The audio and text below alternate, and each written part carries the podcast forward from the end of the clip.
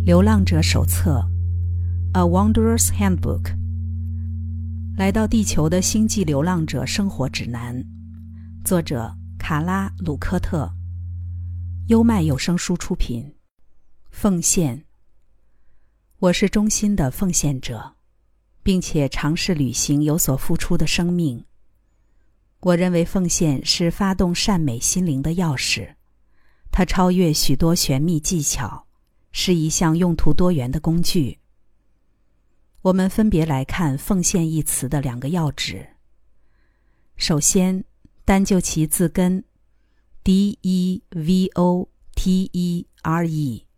直译过来为投身、立誓，隐含忠诚、信实、情感深刻之意。从这个角度来看，我全然投入了神性及其中的奥秘。人生中没有其他事物如他这般召唤着我，使我完全折服。我最想做的是，及时用我的生命，展现出我对无限造物者不可思议的爱。这样的情感，罗米描述到位。我爱上了造物者，当我感觉到他只专注于我，就是我最快乐的时候。我心怀感恩的崇敬他，我在冥想中沉浸于他的爱与智慧。每晚睡前，我呼求他来到身边，我渴慕他。我的呼求不是发自内心，而是发自灵魂。我因盼与他合一。我听见情歌，想到的并非情人，是造物者。你发现了吗？我就像陷入情网的女人，说个不停。生命中伟大的爱，我无休止的渴望。我对奉献的基本理解是聚焦于爱，它也可以运用在物质世界的任何面向。重点是去感受奉献的情感，同时有意识的激发这股情感。冥想时、走路时、执行任何形式的灵性工作时，都能练习这么做。它是扩张情感的行为，使其涌出，超越日常的强度，且某种程度上，它可以经由训练变成自我内在的习惯。如你所想，过度强烈的奉献会让旁人抓狂。哈瑞·奎什纳信徒在球场和街道分享喜乐，耶和华见证人挨家挨户讲论信仰。这些举动很容易被视为宣教及冒犯他人自由意志，但在此，我指的不是宗教上的奉献，而是我们自主的培养对造物者的爱。一旦我们感觉到满意的爱，自然会思索如何表达、如何呈现，并将因此聚焦于爱，激发奉献的情感。世界上任何事件。都可以怀着这股情感去进行，这也是任何事件都将变得神圣的原因。寇说：“当你将奉献的情感置于当前生命，并尝试赋予它正向观点，你会发现，采取正面、肯定、希望视角的个体是傻气的。第三密度容许傻气，事实上。”甚至是需要多点傻气，因为只有愿意单凭信心跃入半空的傻气个体才会说：“我不用烦恼，我该去哪里服务？我眼前就有一个盘子要洗，有一些肥料要搅，有个孩子或朋友要去拥抱，要把爱分享给他。”冥想、祈祷或沉思的成果会以很多种方式显化出来。像是产生疗愈、触发爱，或如这个器皿一样可以通讯。而许多看似不起眼的付出，例如母亲照顾孩子，例如下厨、打扫、开车等，凡举投入全然自我所完成的每一件事，都是一种奉献，都是持续练习恒常与无限造物者同在。拉维群体指出，引发奉献情感的方式不止一种，亦有助于增强追寻真理的渴望。当你希望透过冥想进行追寻，第一件事便是用心献于太一造物者，祷告、吟唱、念咒、观想都是好方法，精炼你寻求真理、通往正向的渴望。尽管只有几分钟，也别担心不够，因为献与太一造物者的片刻，无法用时间来衡量。持守奉献之心。即是上紧渴望的发条，同时强化我们的极性。前面提到奉献有两个不同的意义，谈过比较广泛的角度，接着讲述特定的宗教层面上的奉献。每一个宗教都有其探求神秘及奉献的传统。据此来说，奉献的同义词为虔诚、前进、宗教崇拜。而其复数形式相当于祈祷，为下一节的主题。如 L. Lima 群体所说，不是每个追寻者都能做宗教上的奉献，但我们可以去探索神话和宗教系统，确认他们是不是对我们有益的途径。请留意神的面容，不论你如何发现它。不论你用什么称呼记忆它，做自己是好的，且你的自己会成长、转化、蜕变，也很可能会有某一种模式与你的振动能量样式最为相合。于是，并非所有人都会是基督徒，都会是苏菲主义者，以此类推。只是这些体系都会创造同样的活水。所有派别都是流通的管道，唯独修炼和奉献，以及坚定追随树立于你面前的典范，将使你触及太一造物者的合一意识，以及万事万物想传达给你的讯息。太一造物者在你之内，且事实上，回到源头，你就是他。寇也建议我们仔细探看宗教启示的内涵，发掘特别牵引己心的某一则故事。每则故事都会吸引到特定情形的人。某位个体觉得耶稣基督的故事最有帮助，于是这则故事便成为该个体实践灵性进展的方式，并借此打开内心与意识中通往无限智能的门户。当然，还有耶稣基督以外的故事，形形色色的故事。我们不只是灵性追寻者，一定要选哪一则。我们只请求追寻者去选，选好了就下定决心。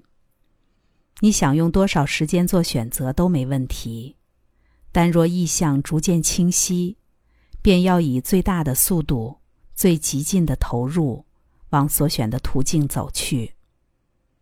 身为独特的意识或灵魂，你的想望即是在形上界成为更有力量的个体。待你发现自我永恒的一面，决定好如何致力去爱无限造物者，爱自我和所有其他自我。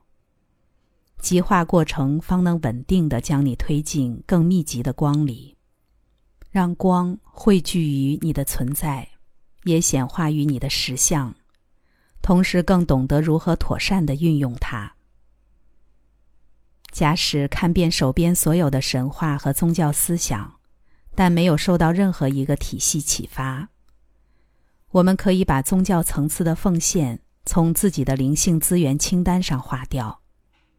不过，作为身体力行的基督徒，我可以见证，我所参与的教会。其系统与结构对我的奉献练习有很大的帮助。首先，这里每周都有团体礼拜，是虔诚者在灵性社群相见的良机。我们聆听振奋人心的朗诵、美妙的乐音和引发深省、传递希望的讲道，接着再一起祷告。此外，灵性社群的成员可以互相连接，在爱与理解的圣灵中，对彼此伸出俗世里难能可贵的援手，也在必要的时候回应教区周边邻居的需求。我们走过俗称的教会年，依着礼仪力的变迁，经历欢庆、希望、告解、侍奉、顿悟和全然敬畏的时节。这般充满益处的传统。每一个宗教体系都有。彻底拒绝宗教之前，先逛逛宗教市场，读一些神圣著作，以及和神话有关的书。特别是某些作家会把丰富的灵性议题融合进去，例如乔瑟夫·坎伯。除非我们透过阅读或亲身经验，知悉其基本性质，在这之前，先别拒绝。宗教上的奉献，有时会以极端的方式表达。在基督教会，鞭打自己和进食已是历史悠久的奉献方法。我不建议鞭打自己，虽然它有古老的背景。这类锻炼主要强调身体的害处，将身体视为某种会对灵性造成危险或破坏的东西。但我认为灵性和身体不是对立的，而是统合的。借由这份统合，身体可以在生活的各个层面神圣的实现自己。我们可以更温和的告诉身体要适可而止，要遵循纪律，来取代用木棍或鞭子击打身体，或穿上不舒服的粗毛苦衣。我们可以选择谨言慎行，避免冲动，尤其在感到威胁的情况下。当我们想向自己表达不要过量，进食或禁断某些事物是很实用的做法。我们可以禁玩填字游戏，禁止责骂，禁欲，不发脾气，不拿早已过去很久的事情怪罪自己，放下愤恨。或不吃喝某些东西，在练习过程中，我们可以进阶任何我们认为过量的东西。同时，务必明白，当我们进行这类气绝式的锻炼，就几乎一定会引起较低星际平面的个体注意，诱惑追寻者离开锻炼，是他们的乐趣。然而，尽管出发点是为了获得真正的平衡。禁断行为本身，某种程度上却也是失衡的。它并非允许事物顺其自然的消失，而是从执行层面予以压制。选择禁断，好比赶进度，跟任何状况一样。一旦超出当前的力量基础，我们就会欠缺平衡，考验也将随之发生。无论是诱惑或考验。都请幽默、轻松，并且意志坚定的张开双手迎接。修炼自我时，除了对自己说“我要减肥”或“我不要生气”之类的话，也要告诉自己：任何特质、任何行为都不能代表你。你的存在是为造物者的小孩儿。寇提及关于进食的故事。你们所知的老师耶稣基督，他经常进食。他不仅想要达到简朴的生活，更希望进入另一种意识状态，从物质肉身开脱，方能与天赋合一。他发现自己和天赋的连接，他总感觉自己是天赋的孩子。进食对他而言只是一个转变意识的方法，使这段连接越来越明确。越经得起考验。说的更精准一些，我们建议的不是进食，而是转移焦点。我们在字词运用上做了些变化，如同耶稣基督对撒旦也是造物者的一部分，说：“人不是单靠面包活着，而是凭靠造物者口中说出的每一句话。”耶稣基督在此表达的是一个原则。这里所使用的每一句话，指的其实就是我们所谓的礼则或爱。假设你有意进行气绝或阶段式的锻炼，则需觉知到这很容易超过你可以承受的速度。虽然就灵性上的意义看来似乎非常正确，但走这么快对我们的身体、心智和情绪，很可能是负荷不了的指令。最常见的情况是，一个人太快操作更高的灵性或无形的奉献技巧，留下遭到忽略、不被爱的身体，且没有任何知识去采行其他应对措施。务必评估我们的身体、心智、情绪状态，同时祈请耐心。奉献是一门艺术，也必须带上温和与坚韧，顺心所向才行。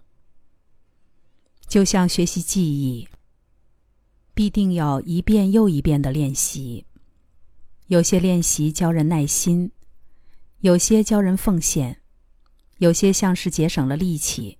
其实是为投入真正的服务。这些练习必须重复，因此追寻者往内聚焦，在小范围里移动，完全合情合理。缓慢前进，完全合理。我们有一辈子可以努力，在任何地点、任何时间，依据直觉和当下感受，用出奇多变的方法练习纯然的奉献。那丰硕的甜蜜果实，愿我们都能找到它。刚才带来的是《流浪者手册》，奉献，优麦有声书出品。